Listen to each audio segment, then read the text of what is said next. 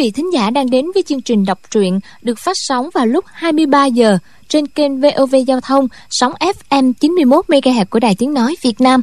Thưa quý vị, trong chương trình đọc truyện đêm qua, chúng ta đã theo dõi phần 20 bộ truyện Tiếu ngạo giang hồ của nhà văn Kim Dung thì được biết Điền bắc quang bất ngờ bị người ta điểm huyệt và hạ thủ bằng chất kịch độc, y phải mời cho được lệnh hồ sung đi gặp Nghi Lâm.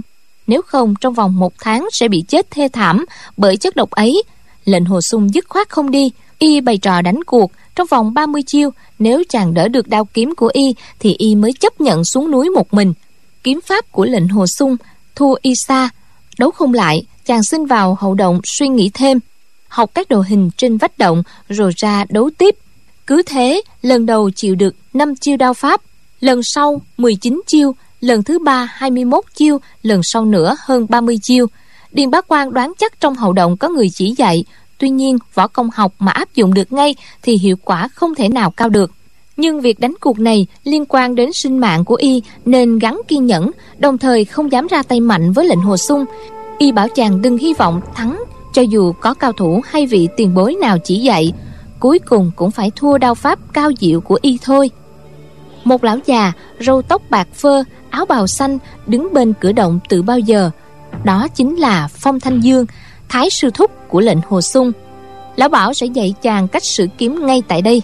Lệnh Hồ Sung áp dụng cách sử kiếm như nước chảy mây trôi, tự nhiên theo ý của mình. Thì thấy một làn kiếm quang tỏa ra dày đặc, bao trùm lấy Điền Bá Quang. Chàng vui mừng khôn tả, nhưng qua hơn 100 chiêu, Điền Bá Quang bỗng chém một đao vào trường kiếm, rồi nhảy tới, đưa hai tay bóp chặt cổ lệnh Hồ Sung chàng ta ngạt thở phải buông kiếm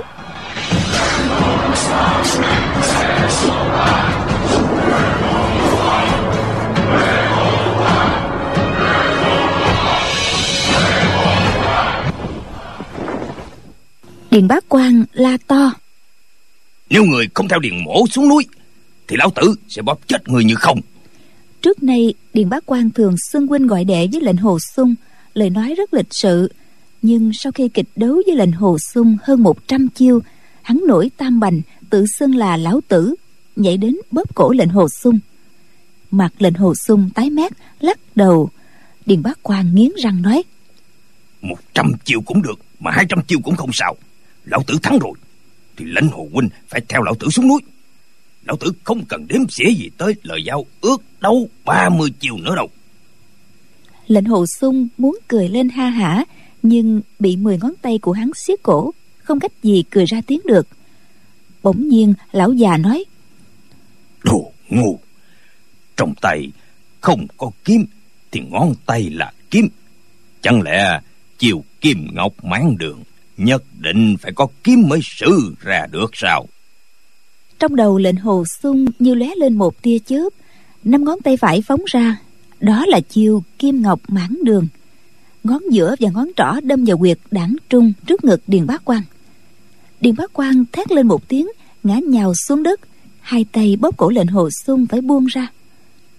Lệnh hồ sung không ngờ mình thuận tay, phóng ra một thế như vậy mà đã làm cho dạng lý độc hành điền bá quan nổi tiếng giang hồ, té ngã xuống đất một cách dễ dàng. Chàng đưa tay sờ vào cổ họng, chỗ bị điền bá quan bóp nghe rất đau đớn. Thấy dâm tặc điền bá quan nằm co giật dưới đất, hai mắt trợn trắng, đã ngất đi rồi. Bất giác lệnh hồ xuân vừa sợ hãi vừa vui mừng, khâm phục lão già không biết bao nhiêu mà nói. Liền bước đến trước lão lạy phục sát đất bẩm thái sư thúc tổ. Xin thái sư thúc tổ tha thứ cho độ tôn đáp vô lễ. Lệnh hồ sung nói vậy rồi liên tục khấu đầu bái lạy.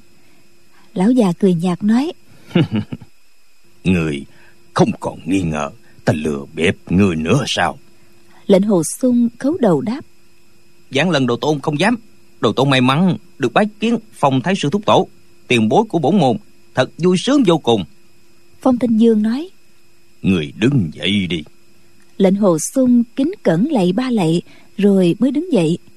Thế vẻ mặt lão tiều tụy gây mòn bèn nói thấy sư thúc tổ có đói không? Trong động đồ tôn còn có một ít lương khô. chàng nói xong liền định đi lấy. Phong thanh dương lắc đầu nói không cần đâu. Lão nhìn ra ngoài trời rồi nhẹ nhàng nói trời hôm nay ấm áp quá. Đã lâu ta không thấy anh năng. Lệnh hồ xuân cảm thấy kỳ lạ nhưng không dám hỏi. Phong thanh dương liếc nhìn điền bá quan nằm co rút dưới đất rồi nói. Hắn bị người đâm trúng quyệt đạn trùng với công lực của hắn. Sau một canh giờ sẽ tỉnh dậy lúc đó sẽ đấu liều mạng với người. Người đánh bại được hắn một lần nữa thì hắn chỉ còn cách ngoan ngoãn xuống nuôi thôi. Sau khi người chế phục được hắn người phải ép buộc hắn thề độc. Chuyện liên quan đến ta quyết không được tiết lộ chút nào ra ngoài. Lệnh hồ sung đáp. Vừa rồi đồ tôn thắng được hắn nhưng chẳng qua là xuất kỳ bất ý may mắn đắc thủ. Về kiếm pháp thì không phải là địch thủ của hắn nếu muốn chế phục hắn chế phục hắn. Phong thanh dương lắc đầu nói. Ừ, ngươi là đệ tử của nhạc bất quần. Ta vốn không muốn truyền võ công cho ngươi. Nhưng năm xưa, ta, năm xưa, ta đã lập trọng thể. Nếu còn sống, quyết không động thủ với ai nữa. Tôi hôm đó, ta thử kiếm pháp của người chỉ để cho người biết ngọc nữ thập cửu kiếm của phái hoa sơn nếu sử dụng thì có thể làm trường kiếm trong tay của kẻ mạnh văn đi bây giờ nếu ta không mượn tay người thì khó bò buộc được điện bá quan thề giữ bí mật. Người hãy theo ta vào đây. Lão nói xong liền từ lỗ hổng đi vào hậu động. Lệnh hồ xuân theo vào. Phong thanh dương chỉ lên vách đá nói những đồ hình kiếm pháp phái hoa sơn trên vách phần lớn người đã được xem qua và nhớ rồi nhưng kỳ sử ra lại hoàn toàn không phải như vậy. Lão vừa nói vừa lắc đầu. Lệnh hồ xuân thầm nghĩ. Ta quan sát đồ hình ở đây. Thì ra thấy sư thúc tổ đã biết. Xem ra ta nghiên cứu say mê đến nỗi hoàn toàn không phát giác có người khác trong động. Nếu như nếu như thấy sư thúc tổ là địch nhân mà ta không phát giác thì chắc có lẽ đã toi mạng rồi. Phong thanh dương nói tiếp tên nhạc bất quần này thật là quần răm cho dột nát. Người chúng có tài năng mà bị hắn huấn luyện trở thành ngu như trâu đa ngựa gỗ. Lệnh hồ sung nghe lão nhục mạ ân sư lòng hắn phát tức liền hiên ngang nói. Thái sư thúc tổ đồ tôn không muốn thụ giáo với thái sư thúc tổ. Để đồ tôn đi bức bách điền báo quan thề không tiết lộ chuyện của thái sư thúc tổ cho xong. Phong thanh dương sửng sốt hiểu ra được ý của lệnh hồ sung liền lạnh lùng nói. Nếu hắn không chịu thì sao? Coi như người giết luôn hắn có phải không? Lệnh hồ sung ngần ngừ không đáp lòng thầm nghĩ. Điền bá quan đã thắng ta mấy phen mà vẫn không giết ta. Ta làm sao có thể thừa thế giết hắn chứ? Phong thanh dương nói. Người trách ta thoa mã sư phụ người thôi được từ nay về sau ta không đề cập đến gã nữa. Gã gọi ta là sư thúc thì ta gọi gã là tiểu tử không được sao? Lệnh hồ sung đáp. Nếu thái sư thúc tổ không thoá mà ân sư của đồ tôn thì đồ tôn sẽ kính cẩn nghe lời giáo huấn của thái sư thúc tổ. Phong thanh dương mỉm cười nói. Vậy là ta đến mong cầu ngươi học võ nghệ rồi. Lệnh hồ sung cúi người nói. Đồ tôn không dám xin thái sư thúc tổ miễn thứ cho. Phong thanh dương chỉ các đồ hình kiếm pháp phái qua sơn trên vách đá nói những chiều số này là tuyệt chiều kiếm pháp của bổn phái. Trong đó hơn một nửa đã bị thất truyền. Ngay cả nhạc nhạc ngay cả sư phụ người cũng không biết. Nhưng chiều số tuy tuyệt chiều nếu chỉ sử ra từng chiều thì cuối cùng vẫn có thể bị người khác pha. Lệnh hồ sung nghe đến đây lòng chấn động ngấm ngầm nghĩ đến chỗ chí lý của kiếm thuật. Bất giác vẻ mặt hiện lên nỗi vui mừng. Phong thanh dương nói người hiểu cái gì? Thử nói cho ta nghe xem. Lệnh hồ sung đáp phải chăng thấy sư thúc tổ dạy đem các chiêu thức này xử liền một mạch thì địch nhân không cách gì có thể phá được phong thanh dương gật đầu hân hoan nói. Ta đã nói Từ chất của người không sai mà. Quả nhiên lãnh ngộ thật là cao siêu. Những trưởng lão mà giáo này. Lão vừa nói vừa chỉ hình người sử côn trên vách đá. Lệnh Hồ Xuân nói. Đây là trưởng lão ma giáo hả? Phong Thanh Dương nói. Người không biết sao. Mười bộ xương này là mười vị trưởng lão ma giáo đó. Lão nói tay chỉ bộ xương ở dưới đất Lệnh Hồ Xuân lấy làm lạ hỏi. Tại sao mười vị trưởng lão ma giáo đều chết ở đây? Phong Thanh Dương nói. Qua một canh giờ Thì Điện Bá quan tỉnh lại. Người cứ hỏi những chuyện năm xưa Thì làm sao còn có thời gian học võ công nữa? Lệnh Hồ Xuân đáp. Dạ, dạ. Xin thấy sư thúc tổ chỉ giáo. Phong Thanh Dương thở dài nói. Những vị trưởng lão mà giáo này Là những kẻ sĩ thông minh Tài trí vô cùng, Lại pha được các cao chiều trong ngũ nhạc kim phai một cách triệt để. Nhưng họ không biết Trên thế gian này, Chiều số lợi hại nhất Hoàn toàn không có trong võ lâm, Mà chỉ là những âm mưu ngụy kế cạm bẫy. Nếu rơi vào cạm bẫy xảo diệu của người khác, Thì cho dù chiều số võ công có cao mình đến bao nhiêu đi nữa, cũng hoàn toàn vô dụng. Lão ngẩng đầu lên, Ánh mắt chán nản. Rõ ràng là lão đang nhớ lại những chuyện cũ. Lệnh Hồ Xuân thấy lão nói rất cay đắng, Tinh thần vô cùng căm phẫn, Thì không dám tiếp lời. Bụng bảo dạ Phải chăng ngũ nhạc kiếm phái của ta Quả nhiên là quân tỷ võ bất thắng, Ám toán hại nhân thật? Phòng thái sư thuốc tổ, Tuy là người trong ngũ nhạc kiếm phái, Mà đối với thủ đoạn đê tiện này Dường như không cho là đúng. Nhưng đối phó với nhân vật trong ma giáo Thì chuyện dùng những âm mưu ngụy kế Cũng không thể nói là không đúng được. Phong Thanh Dương lại nói Nếu chỉ lấy võ học mà bàn luận Thì những vị trưởng lão ma giáo này Cũng không thể nói là thật sự đã đạt đến trình độ võ học thượng thừa. Họ không hiểu chiều số là phần chết Mà người phát chiều mới là phần sống. Chiều số chết pha giải tuyệt diệu đến đầu, Mà gặp phải những chiều số sống Thì không tránh khỏi bị bo tay dương chân. Chỉ còn đợi người giết thôi.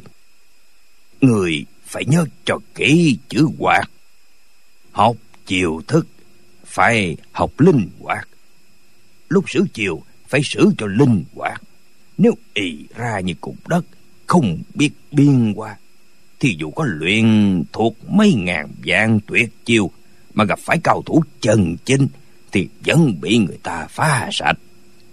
Lệnh Hồ Xuân vui mừng như muốn nhảy lên. Mấy câu của Phong Thanh Dương đã nói trúng tim đen của chàng. Lệnh Hồ Xuân luôn miệng tán đồng. Dạ phải, dạ phải.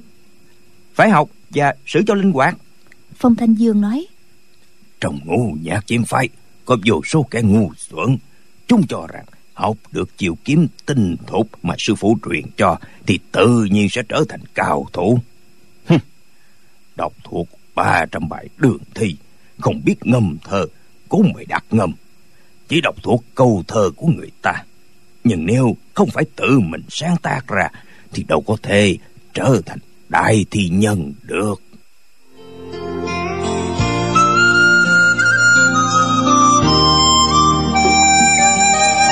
Lời nói của lão mạt sát luôn cả đến nhạc bất quần. Nhưng lệnh Hồ Xuân cảm thấy một là lão nói có lý, Hai là lão không nêu đích danh nhạc bất quần ra, Nên cũng không cự cãi lại.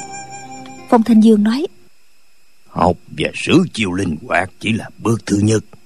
Phải đạt đến chỗ ra tay Mà không cần chiêu thức Mới đúng là trình độ của một cao thủ. Người nói đem các chiêu sử liền một mạch thì địch nhân không có cách nào phá giải được. Câu nói này chỉ đúng có một nữa. Không phải xử liền một mạch, Mà là do không có chiêu thức căn bản. Chiều kiếm của người sử có liền lạc đến đâu, chỉ cần có chút sơ hở thì địch nhân sẽ tận dụng ngay. Nhưng nếu người không có chiêu thức căn bản, thì địch nhân làm sao phá được chiêu thức của người? Trái tim lệnh hồ sung đập thình thịch Lòng bàn tay phát nóng Chàng lẩm bẩm. Không có chiêu thức căn bản Thì làm sao có thể phá được? Không có chiêu thức căn bản Thì làm sao có thể phá được? Bỗng nhiên lúc đó trước mặt lệnh hồ sung xuất hiện một điều mà chàng chưa từng thấy qua. Ngay cả nằm mộng cũng không ngờ được có một đất trời mới như vậy. Phong thanh dương nói muốn cắt thịt thì phải có thịt mới cắt, muốn chặt củi thì phải có củi để mà chặt. Địch nhân muốn phá giải chiều kiếm của người thì người phải có chiều kiếm để người ta phá. Một người bình thường chưa bao giờ học qua võ công thì cầm kiếm quơ loan xạ người hiểu biết đến đâu cũng không đoán được. Kiếm của hắn muốn đâm ở đâu, muốn chém vào chỗ nào. Giả dụ như người có kiếm thuật tình thầm cũng không phá được chiều thức của hắn. Cho nên, không có chiều thức thì hai chữ pha chiều không cần phải nói ra. Nhưng người không từng học qua võ công, tuy không có chiều thức, cũng sẽ dễ bị người đánh ngã. Kim thuật thượng thừa là ở chỗ có thể chế ngự được người, mà không thể bị người chế ngự lão lượm một khúc xương ống chân ở dưới đất lên. Tiện tay giơ ra trước mặt lệnh hồ sung rồi hỏi. Người pha giải chiêu này như thế nào? Lệnh hồ sung không biết đây là chiêu thức gì ngẩn ra một lúc rồi nói. Đây không phải là chiêu thức nên không phải giải được. Phong thanh dương mỉm cười nói. Đúng vậy. Người học võ sử đào kiếm động quyền cước đều có chiêu thức cả người nên biết cách pha giải. Vừa ra tay thì có thể pha chiều che ngự địch. Lệnh hồ sung nói nếu địch nhân cũng không có chiêu thức thì sao? Phong thanh dương nói vậy thì hắn cũng là một cao thủ bậc nhất. Hai người đánh thế nào cũng được. Nói không chừng người cao hơn một chút hoặc hắn cao hơn một chút. Lão thở dài rồi nói tiếp hmm. ngày nay trên thế gian này bậc cao thủ như vậy rất khó tìm. May mắn lắm mới gặp được một hai vị. Còn tùy vào vận số của người trong cuộc đời ta chỉ gặp được ba vị mà thôi. Lệnh hồ sung hỏi ba vị đó là ai? Phong thanh dương nhìn hắn chằm chằm một lúc rồi mỉm cười nói trong các đệ tử của nhà bất quận lại có thằng nhóc không lo chuyên tâm học kiếm mà rối hơi lo chuyện bao đồng. Hay lắm hay lắm. Lệnh hồ sung thẹn đỏ cả mặt vội cúi người nói. Đồ nhi sai rồi. Phong thanh dương mỉm cười nói. Đâu có sai đâu có sai. Tâm tính người hoạt bát rất hợp với ta. Bây giờ không còn nhiều thời gian nữa. Người đem ba bốn chục chiều của phái hoa sơn mà người đã thuộc sử ra một mạch. Sau đó, quên hết toàn bộ đi. Quên sạch sành sanh. Một chiêu cũng không nên để lại trong đầu. Đến lúc người đánh nhau với điện bao quản thì chiêu số nào của hoa sơn kiếm pháp cũng không cần nhớ. Lệnh hồ sung vừa kinh hãi vừa vui mừng, liền đáp dạ rồi định thần lại, quan sát các đồ hình trên vách đá. Trong mấy tháng qua, chàng đã sớm thuộc lào kiếm pháp bổn môn trên vách đá bây giờ cũng không cần tốn nhiều thời gian học chiêu. Cứ đem hết các chiêu kiếm rời rạc, sâu lại thành một chuỗi. Phong thanh dương lại nói nhất thiệt, ngươi nên thuận theo tự nhiên. Chỗ nào không làm được thì đừng làm. Dừng không được thì đừng dừng. Nếu không sâu được thành chuỗi thì bỏ đi. Tóm lại, không thể có chút gì gượng ép lệnh hồ sung hiểu ngay nên thuận theo tự nhiên như vậy thì rất dễ. Sâu được, xáo diệu cũng được, mà rời rạc cũng được. Ba bốn chục chiêu của phái hoa sơn trong phút chốc hợp lại thành một sâu. Nhưng muốn hợp lại thành một mà trong đó không có một chút vết tích để chiết giải, xoay chuyển thì thật khó vô cùng. Lệnh hồ xuân nhất trường kiếm đâm bên trái, đánh bên phải lòng không còn chút nghĩ ngợi về các chiêu kiếm trong đồ hình trên vách đá nữa. Giống cũng được, mà không giống cũng được. Chàng cứ tủy dùng kiếm, lắm lúc sự kiếm thuận thế như nước chảy, lòng không kìm được sự khoan khoái. Lệnh hồ sung học luyện kiếm đã hơn 10 năm, mỗi lần luyện tập đều phải để hết tâm lực, ý chí vào, không dám lơ là chút nào. Nhạc bất quần dạy đồ đệ rất nghiêm, bọn đệ tử luyện quyền sử kiếm từ một cái giơ tay nhấc chân, chỉ cần sai lệch bộ vị trong thước tất thì lão chỉnh ngay. Mỗi chiêu thức phải luyện cho thật toàn mỹ, không chút sai sót mới được lão gật đầu đồng ý. Lệnh hồ xung là đại đệ tử đầu tiên của bổn môn, tính tình cương cường hiếu thắng. Vì hiểu biết nhiều nên được sư phụ, sư nương khen ngợi. Lúc luyện tập chiêu thức thì càng nghiêm túc, kỷ luật hơn các tên đệ tử khác không ngờ phong thanh dương dạy kiếm hoàn toàn trái ngược lại. Muốn càng tự nhiên càng tốt. Đây mới chính là sở thích của chàng. Nên lúc rửa kiếm lòng chàng sung sướng khôn tả cảm thấy khoái lạc hơn cả được uống rượu ngon cất mấy chục năm mùi vị thơm tho trân quý. Đang say mê sự kiếm lệnh hồ xuân bỗng nghe điền bác quan ở ngoài gọi. Lệnh hồ huynh mời lệnh hồ huynh ra đây. Chúng ta đấu tiếp. Lệnh hồ xuân kinh hãi thu kiếm rồi dừng lại nhìn phong thanh dương nói. Thái sư thúc tổ kiếm pháp của đệ tử quơ đâm loạn xạ như vậy có thể chống được phép khoái đao của điện bá quan hay không? Phong thanh dương lắc đầu nói. Đỡ chưa được còn kém xa lắm. Lệnh hồ sung kinh hãi nói. Đỡ không được ư? Phong thanh dương nói. Muốn đỡ tất nhiên không đỡ được. Nhưng người muốn đỡ làm gì lệnh hồ sung nghe vậy liền tỉnh ngộ vui mừng nghĩ. Đúng vậy vì hắn muốn mình xuống núi nên không dám giết mình. Cho dù hắn sử đạo pháp gì mình không cần biết. Mình chỉ cần tấn công là đủ rồi. Nghĩ vậy lệnh hồ sung liền cầm kiếm đi ra khỏi động. Điền bá quan cầm ngang lưỡi đao đứng đó nói lãnh hồ huynh sau khi lãnh hồ huynh được phong lão tiền bố chỉ điểm bí quyết quả nhiên kiếm pháp tiến bộ rất là nhanh. Nhưng vừa rồi điền mố bị lãnh hồ huynh điểm ngã là do nhất thời sơ ý.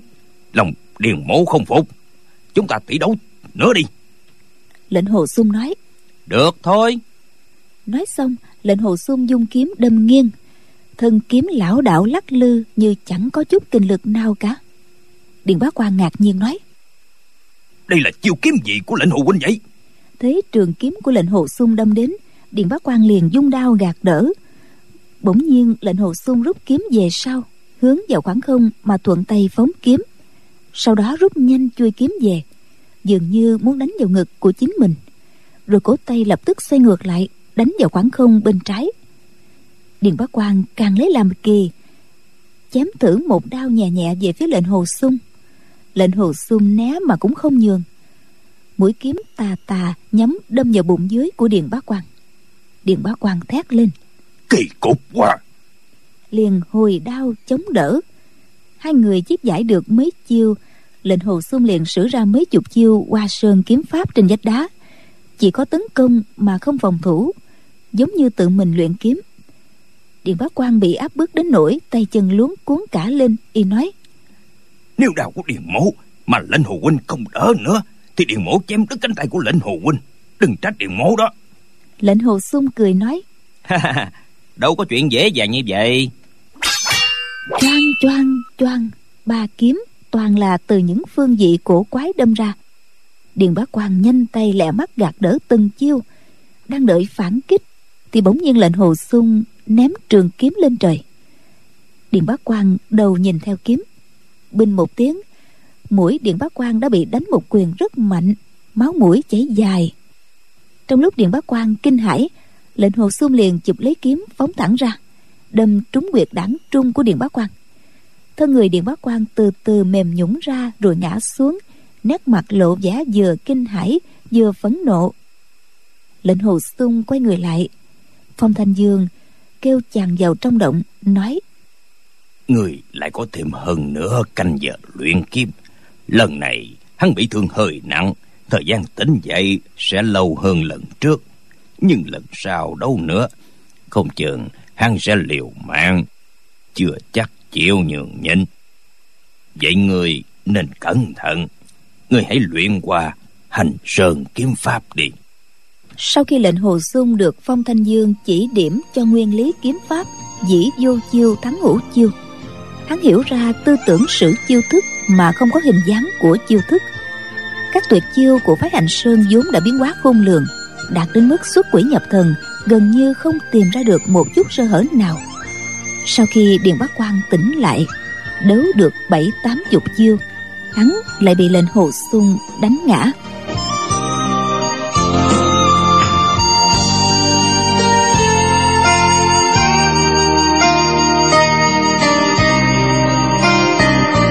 Trời đã xế chiều, lục đại hữu đem cơm lên núi lệnh hồ sung đem điền bá quan ra giấu sau tảng đá. Phong thanh dương thì ở hậu động. Lệnh hồ sung nói mấy ngày nay ta ăn thấy ngon miệng.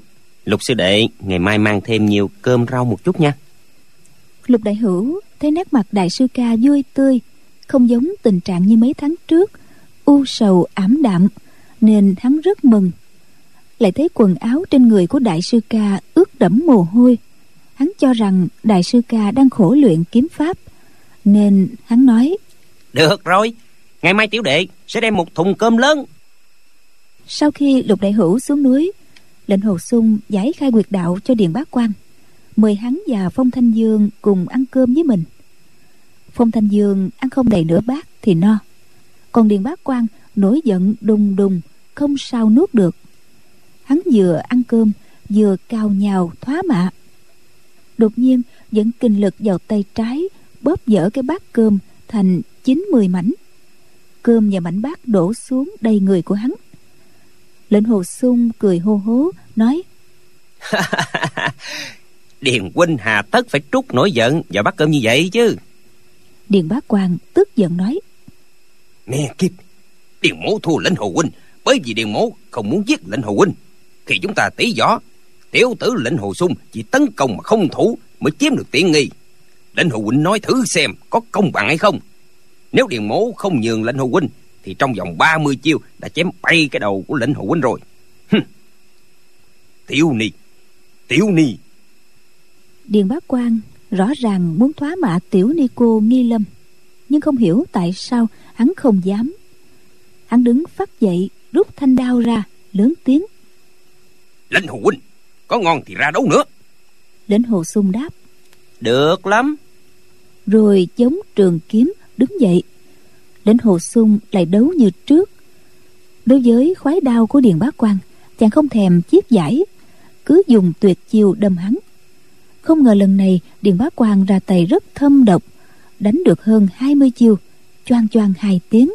Một đao chém trúng đùi của lệnh hồ sung một đao dạch trên cánh tay trái của lệnh hồ xuân một đường. Nhưng hắn vẫn hạ thủ lưu tình, nên vết thương không nặng lắm. Lệnh hồ xuân vừa đau đớn, vừa kinh hãi, kiếm pháp rối loạn. Sau mấy chiêu nữa thì bị điền bá quan đá ngã lăn cù.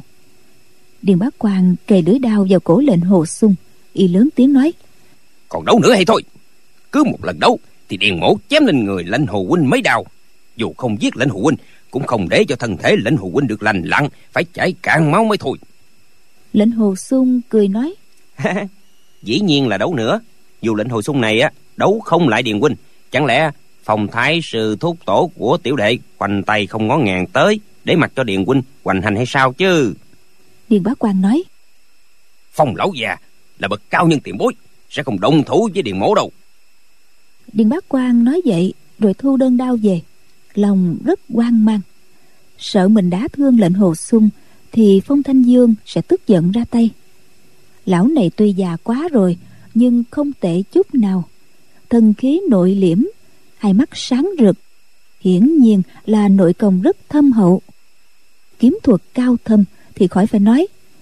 Lão không cần phải dung kiếm giết mình, chỉ cần đuổi mình xuống khỏi núi hoa sơn thì hỏng hết lệnh hồ sung xé giặt áo buộc hai vết thương lại đi vào trong động lắc đầu cười gượng nói. Thái sư thúc tổ tên giặc này đã thay đổi sách lược chém giết thật rồi đó. Nếu bị hắn chém trúng cánh tay phải thì sử kiếm không có được nữa khó thắng được hắn đó. Phong thanh dương nói. Mày mà trời đa tôi người hẹn với hắn sáng sớm mài đấu tiếp. Tối này người đừng có ngủ chúng ta tận lực một đêm ta dạy người ba chiều kiếm pháp. Lệnh hồ sung hỏi. Hả? Có ba chiêu thôi sao? Lệnh hồ sung thầm nghĩ chỉ có ba chiêu kiếm pháp thì cần gì phải mất một đêm để dạy?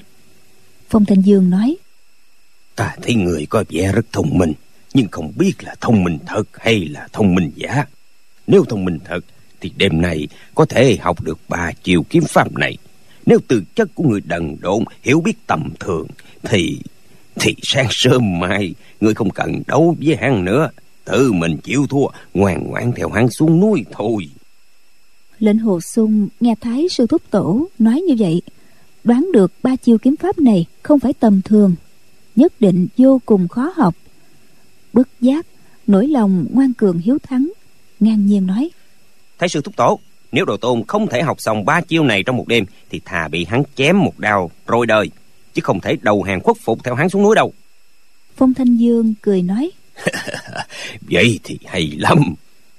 Lão ngước đầu lên, trầm tư một lúc rồi nói trong một đêm sẽ học ba chiều phải nói là cưỡng ép người qua chiều thứ hai tạm thời không cần dùng đến chúng ta chỉ học chiều thứ nhất và chiều thứ ba nhưng nhưng trong chiều thứ ba có nhiều biến hóa là từ chiều thứ hai mà ra. Thôi được, chúng ta lược bớt những chỗ biên qua có liên quan đến chiều thứ hai. Thử xem có được không? Lão lẩm bẩm, trầm ngâm một lúc, lại lắc đầu. Lệnh hồ sung thấy lão ra chiều trầm tư nghĩ ngợi như vậy, bất giác lòng chàng rạo rực khôn tả. Chàng biết môn võ công nào càng khó học thì uy lực của nó càng mạnh chàng nghe phong thanh dương lẩm bẩm. Chiều thứ nhất có ba trăm sáu mươi chỗ biên hóa nếu quên một biên hóa thì chiều thứ ba sẽ xử không đúng. Cái khó là ở chỗ này. Lệnh hồ sung nghe được chiều thứ nhất có 360 chỗ biến hóa bất giác giật mình kinh hãi. Chỉ thấy phong thanh dương bấm đốt ngón tay nói quy muội qua vô vọng vô vọng đến đồng nhân.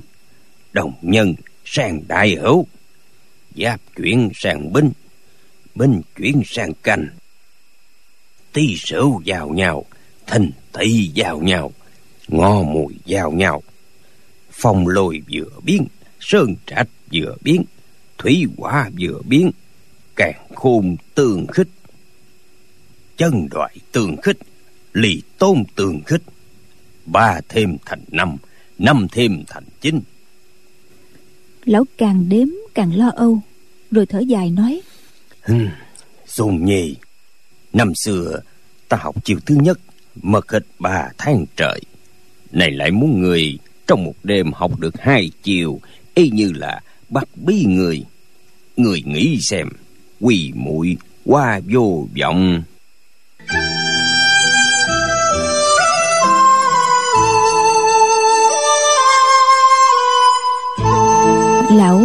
đến đây Thì không nói nữa.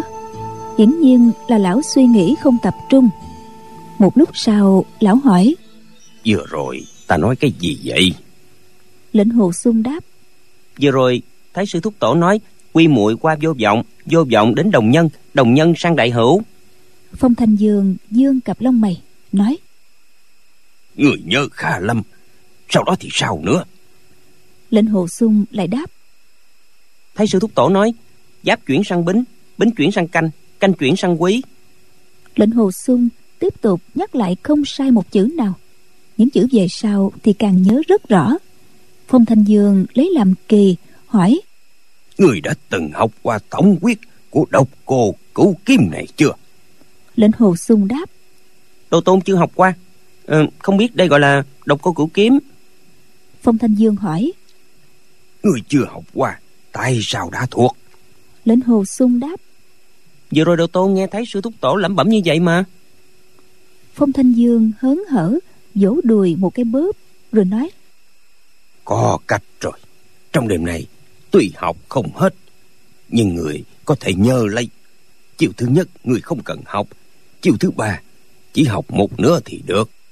Người nhớ đây Quy muội qua vô vọng Vô vọng đến đồng nhân Đồng nhân sang đại hữu Lão tiếp tục dạy hơn 300 chữ mới nói Người thử đọc lại xem.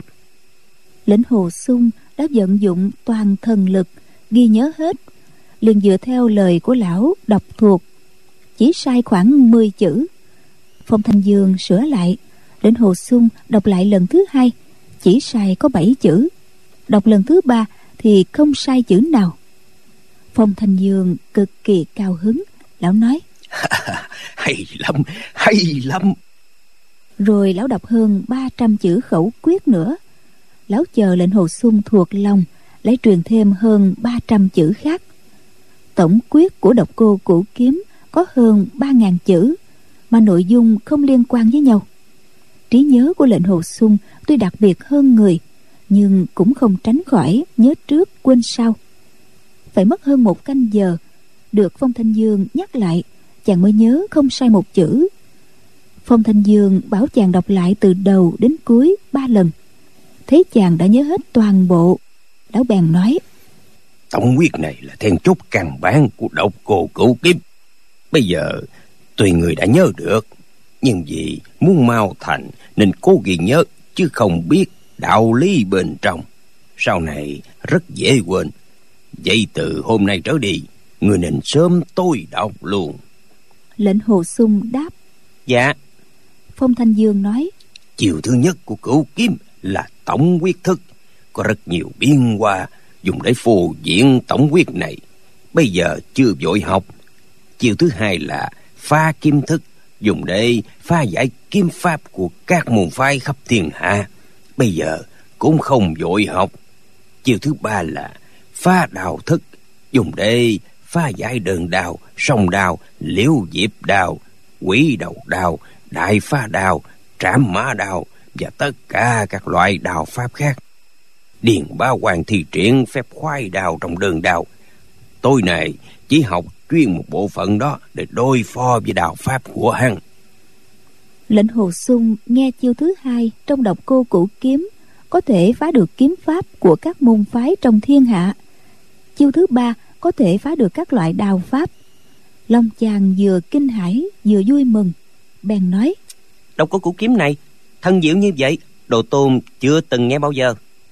Lệnh hồ sung hưng phấn vô cùng nên giọng nói cũng run run. Kim pháp của độc cô cũ kiếm sư phụ người á chưa hề thấy qua.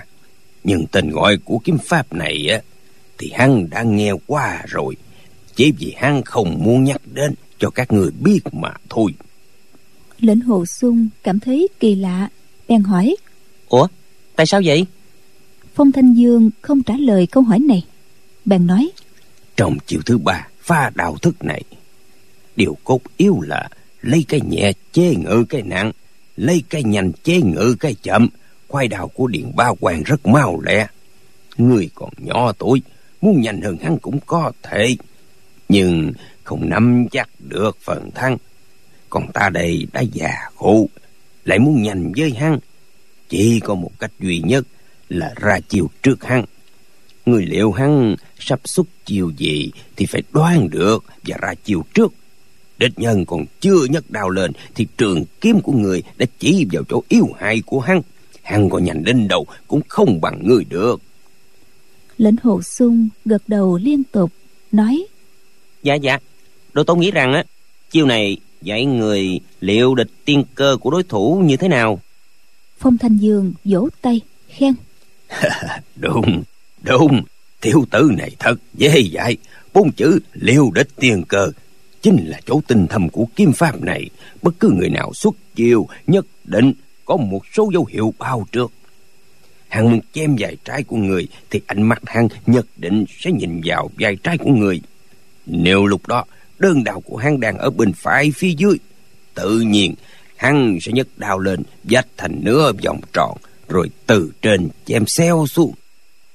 Rồi lão đem những chỗ biến hóa trong chiều thứ ba để khắc chế khoái đao, lần lượt phân tích ra. Lệnh hồ xuân nghe xong, lòng sung sướng vô cùng. Chẳng khác nào một gã thiếu niên quê mùa đột nhiên được đến nơi chốn. Lệnh hồ xuân nghe xong, lòng sung sướng vô cùng chẳng khác nào một gã thiếu niên quê mùa, đột nhiên được đến chơi chốn hoàng cung nội diện những điều mắt thấy, tai nghe hoàn toàn mới mẻ và lạ lẫm. Chiêu thứ ba biến hóa phức tạp vô cùng. Trong một giờ, lệnh hồ xuân chỉ lĩnh hội được chừng ba phần mười. Ngoài ra, chàng cố ghi nhớ trong lòng. Một người dạy hết sức, một người dụng tâm, tận lực để học. Không biết thời gian trôi qua bao lâu bỗng nghe tiếng điện bá quan ở bên ngoài động la lên. Lên hồ sung trời sáng rồi tính dậy chưa? Lệnh hồ sung ngẩng người ra khẽ nói chào ơi trời sáng rồi ư. Phong thanh dương thở dài nói đáng tiếc thời khắc qua gấp nhưng người học được rất nhanh hơn cả sự mong mỏi của ta nhiều. Bây giờ người ra đấu với hắn đi.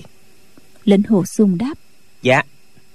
Lệnh hồ sung nhắm mắt nhớ lại những điều cốt yếu đã học đêm qua rồi bỗng mở mắt ra hỏi. Thấy sư thúc tổ đồ tôn còn một chỗ chưa có hiểu rõ. Sao các chiêu biến hóa hoàn toàn là những chiêu số chỉ tấn công mà không có phòng thủ? Phong thanh dương nói. Đồng cô cửu kim chỉ có tiếng mà không có thoái chiều nào cũng tấn công. Địch không thủ thì không được đương nhiên mình không cần thủ rồi người sáng chế ra bộ kiếm pháp này là độc cô cầu bại tiền bối. Danh tự người được gọi là cầu bại vì tiền bối lão nhân gia suốt đời chỉ mong muốn được thua một lần mà vẫn không toại nguyên kiếm pháp này thi triển ra là thiên hạ vô địch rồi, hạ tất còn thủ làm chi nữa? Nếu có người đánh được lão nhân già hồi kiếm quay về thế thủ thì tiền bối lão nhân già sẽ sung sướng biết bao nhiêu. Lệnh hồ sung lẩm bẩm nói độc cô cầu bại độc cô cầu bại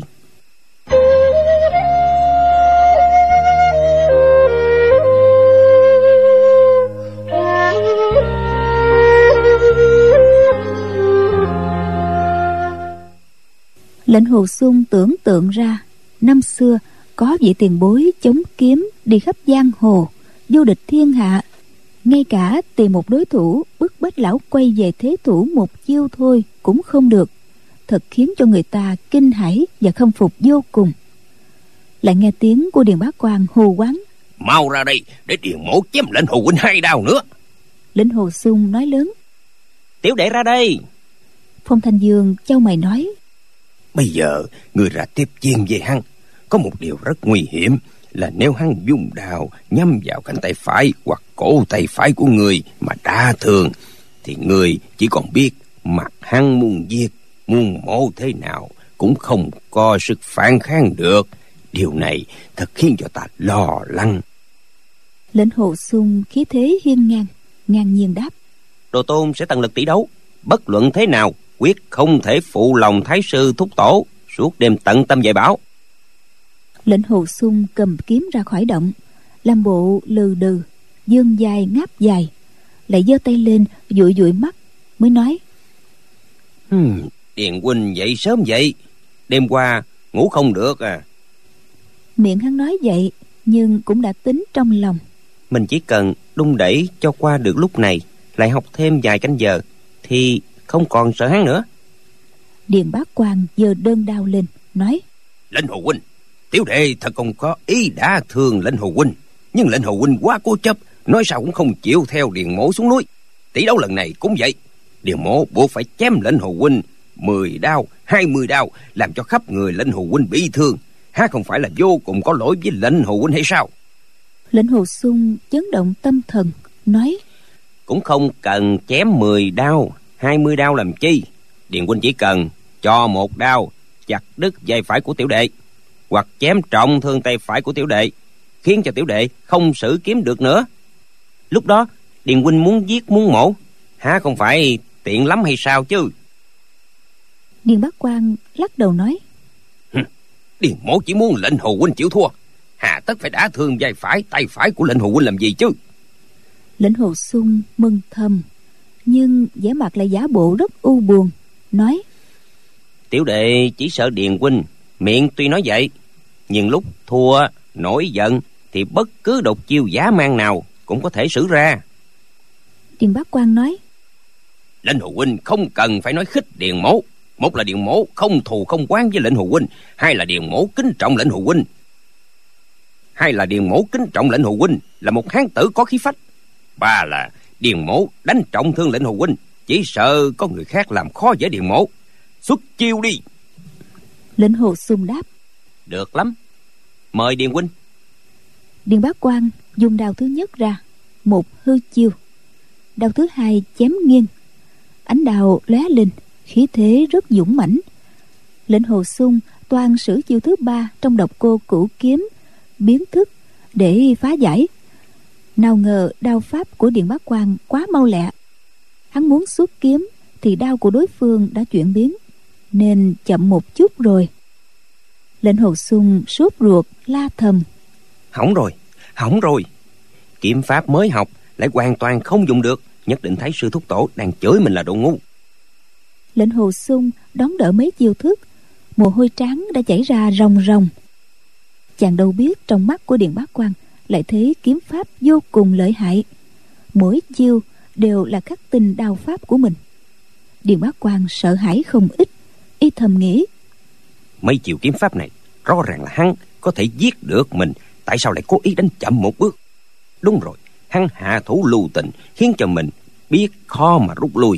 Nhưng mình tuy biết là khó, mà không thể rút lui được mới khổ. Phải cố gắng đánh đến cùng mới được. Điền Bác quan nghĩ như vậy, nên lúc đơn đào đánh ra, hắn không dám sử hết kinh lực.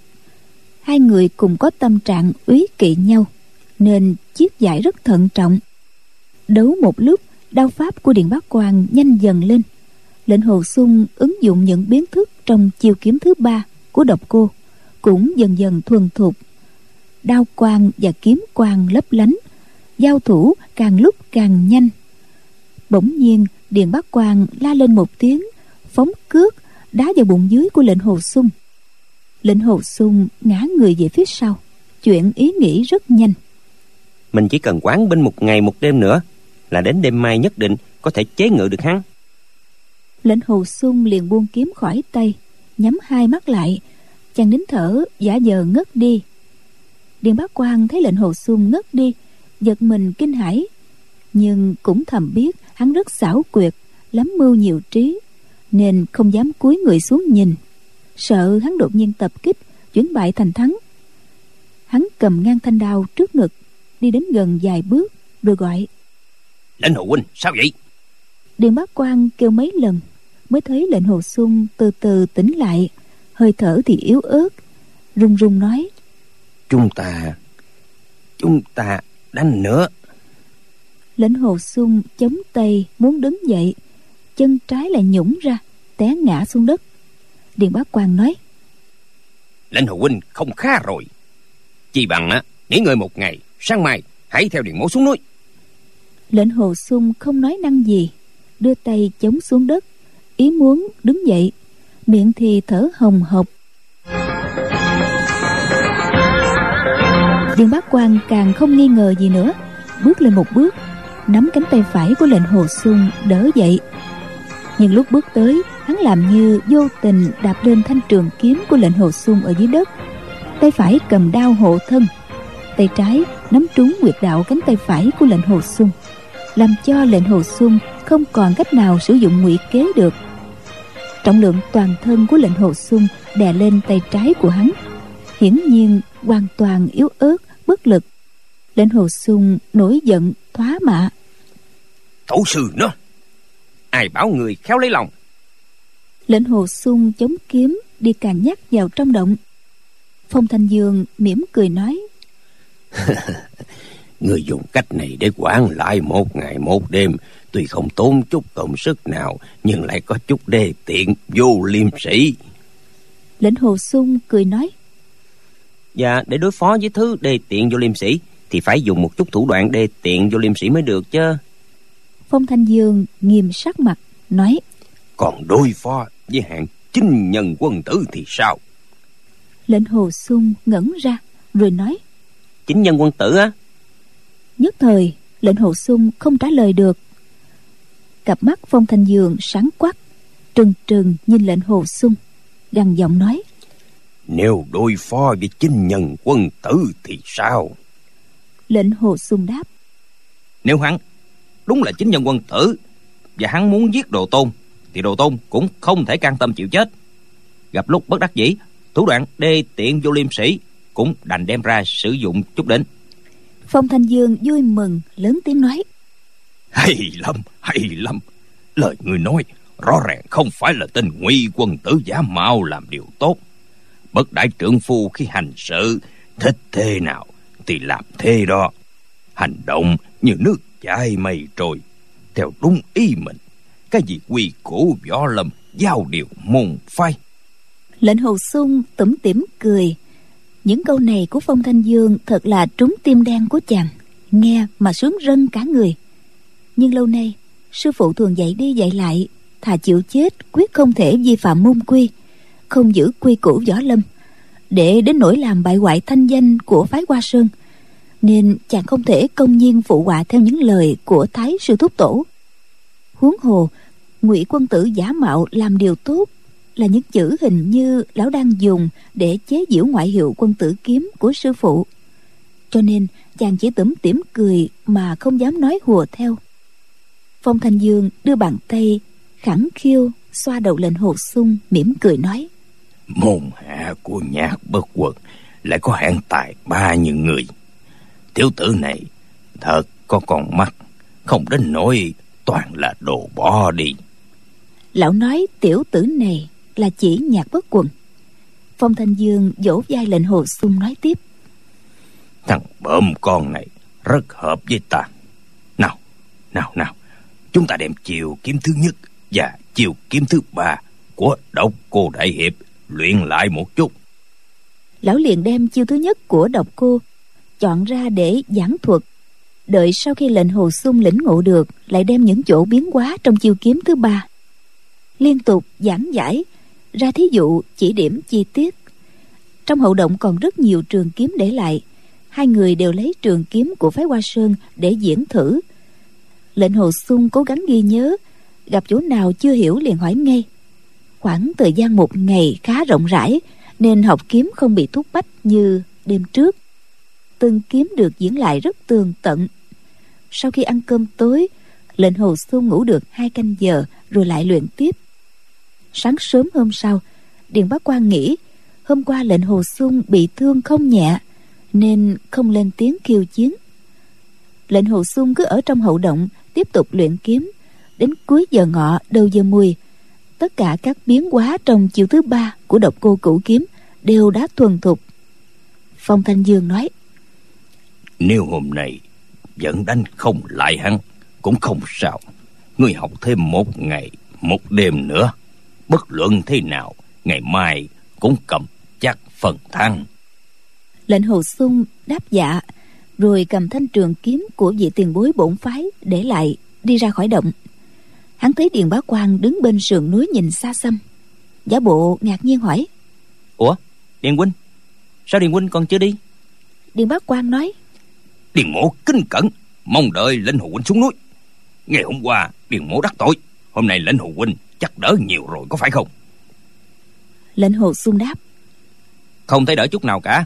Bên đùi bị điền huynh cho một đao đau thấu trời xanh. Điền bá quan cười nói. Hôm đấu nhau ở hành dương? Vết thương của lệnh hồ huynh nặng hơn hôm nay nhiều mà miệng không hề than đau nửa câu. Điền mộ thừa biết lệnh hồ huynh đa mưu túc kế. Lệnh hồ huynh giả bộ đau đớn. Cố ý tỏ ra thua sút để bất ngờ tấn công điền mộ điền mộ không bị mắc bẫy đâu. Lệnh hồ sung cười nói. Điền huynh đã bị mắc bẫy rồi. Bây giờ có tỉnh ngộ cũng không kịp nữa. Điền huynh xem chiêu đây. Lệnh hồ sung vừa nói vừa dung kiếm ra. Điểm thẳng vào ngực điền bá quan điền bá quan dội giơ đao lên đỡ nhưng lại đỡ hụt. Lệnh hồ sung điểm nhát kiếm thứ hai tới. Điền bá quan khen. Nhanh thiệt.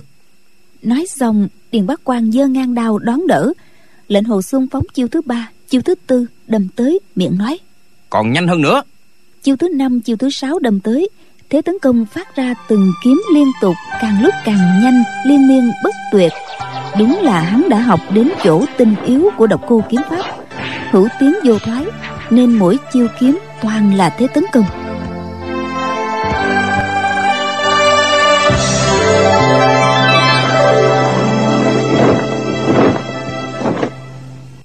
Các bạn thân mến, chúng ta vừa theo dõi phần 21 bộ truyện Tiếu ngạo giang hồ của nhà văn Kim Dung.